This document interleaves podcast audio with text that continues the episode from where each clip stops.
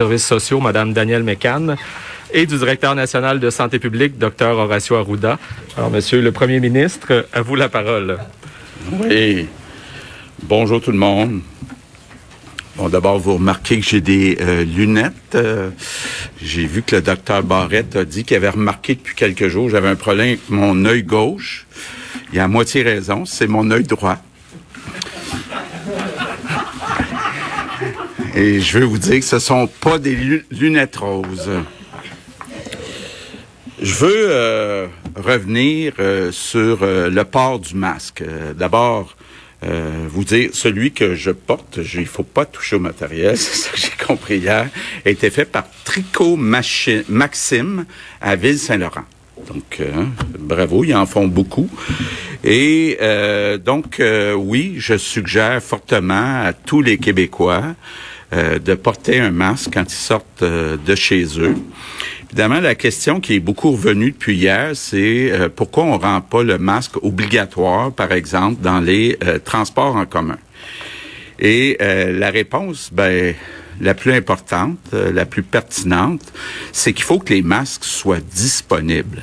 Je vous donne juste un chiffre. Dans le métro de Montréal, en temps normal, on n'est pas en période normale, mais en temps normal, il y a 500 000 personnes par jour qui passent dans le métro de Montréal. Donc, ça veut dire que si on voulait fournir des masques à tous les Québécois qui utilisent les autobus, le métro partout au Québec, on aurait besoin de dizaines de millions de masques.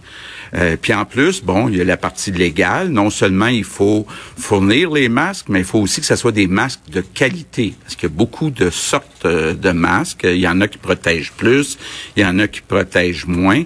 Juste vous dire, on travaille très fort actuellement.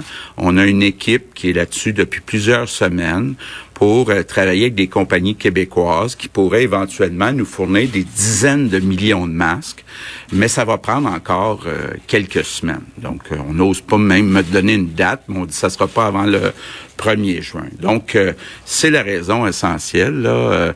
on va aider. Là, demain, je vois la mairesse de Montréal, Valérie Plante. On est prêt à, à financer les masques, mais il faut s'assurer que les masques de qualité soient disponibles disponible avant de penser à mettre ça euh, obligatoire.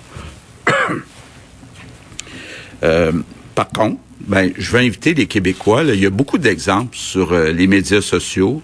Vous pouvez assez facilement fabriquer votre propre masque et, je vous invite à aller sur différents sites web. Il y en a beaucoup d'exemples de comment fabriquer un masque. Donc, je reviens au bilan du jour. On a maintenant 89 décès, un total de 3220. Donc, d'abord, j'offre euh, évidemment mes condoléances à toutes les familles, à tous les proches. Puis, je veux peut-être euh, dire aussi euh, aux familles des victimes que ce matin, à l'Assemblée nationale, tous les députés qui étaient présents ont observé une minute de silence. Et puis, aujourd'hui, on a mis le drapeau du Québec en berne en hommage à toutes les victimes, donc euh, sur euh, le mode de notre Parlement. Pardon. On a euh, aujourd'hui 39 931 cas, une augmentation de 706.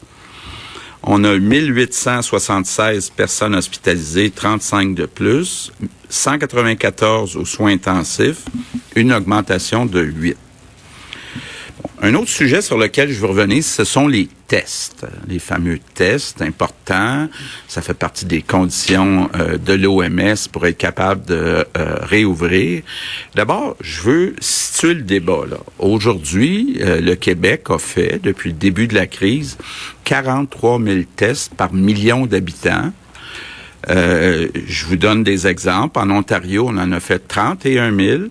En Allemagne, 33 000. Aux États-Unis, 30 000. En France, 21 000. Donc, le Québec est un des endroits au monde où, jusqu'à présent, on a le plus testé de personnes. Par contre, par contre, puis je veux pas me sauver, euh, on faisait 6 000 tests par jour. On vous a dit euh, il y a à peu près une semaine qu'on voulait augmenter euh, de 6 000 à 14 000. Or, euh, on est monté à 9 000, 10 000 vendredi, mais là, on est revenu à 9 000. Euh, juste vous dire que j'accepte pas ça. Euh, je suis pas content. Je l'ai dit aux personnes concernées. Puis j'espère dans les prochains jours qu'on va être capable euh, d'augmenter à 14 000 tests. Ça veut dire mieux s'organiser. Ça veut dire aussi mieux informer la, la population euh, dans les différents quartiers, entre autres euh, de Montréal, de la disponibilité des tests. Donc, il faut, euh, je prends une partie du blâme en disant, il faut mieux expliquer que les tests sont maintenant disponibles à grande échelle. Donc, ça, c'est pour les tests. Juste vous dire, là, je suis le dossier personnellement. Donc, je, regarde ça moi-même. Euh, bonne nouvelle, euh, pour la troisième journée de suite, on a des employés qui reviennent de congés de maladie, donc qui reviennent dans le réseau de la santé. Juste hier, on en a eu 250 employés qui sont revenus euh, dans le réseau de la santé. Évidemment, il faut que ça continue. Mais ça, c'est quand même une bonne nouvelle. Une autre bonne nouvelle, et puis je veux pas scouper euh, ma collègue Isabelle Charret, mais cet après-midi avec le docteur Massé, elle va annoncer qu'on va euh, permettre les sports individuels où il n'y a pas de contact. Je vous donne deux exemples, le golf et le tennis. Euh, je pense que ça va faire du bien à beaucoup de monde. Euh, moi, le premier, euh, je pense que je serais dû pour un bon match de tennis avec un de mes deux gars, tout en n'étant pas trop sûr que c'est moi qui va gagner. Mais bon, ça, c'est une autre affaire. un mot sur l'ouverture de l'Assemblée nationale. Donc, après deux mois, on a eu aujourd'hui notre première période de questions. Je pense que ça s'est bien passé. Il y avait un bon ton de collaboration. Euh, je veux en profiter, comme je l'ai fait à l'Assemblée nationale ce matin, euh, pour euh, saluer, féliciter la nouvelle chef du Parti libéral, Dominique Anglade, remercier aussi le chef intérimaire, Pierre Arcan, qui, qui, était là pendant la période intérimaire. Et mes remerciements du jour, justement, vont être pour tous les députés de l'Assemblée nationale. Euh, c'est important, euh, le rôle des députés. Euh, ce sont les 25 députés qui ont la responsabilité d'écouter les citoyens de leur comté, puis d'amener les préoccupations des citoyens de leur comté à l'Assemblée nationale. Donc, c'est sain qu'on critique euh, le gouvernement. Pas toujours facile de se faire critiquer, mais on finit par un petit peu euh, s'habituer.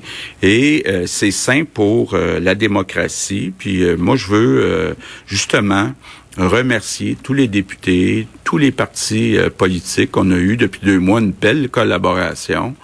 Euh, puis c'est important que ça se poursuive. C'est ensemble qu'on va sortir euh, de cette crise-là.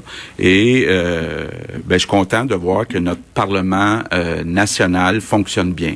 Et on a eu un exemple ce matin.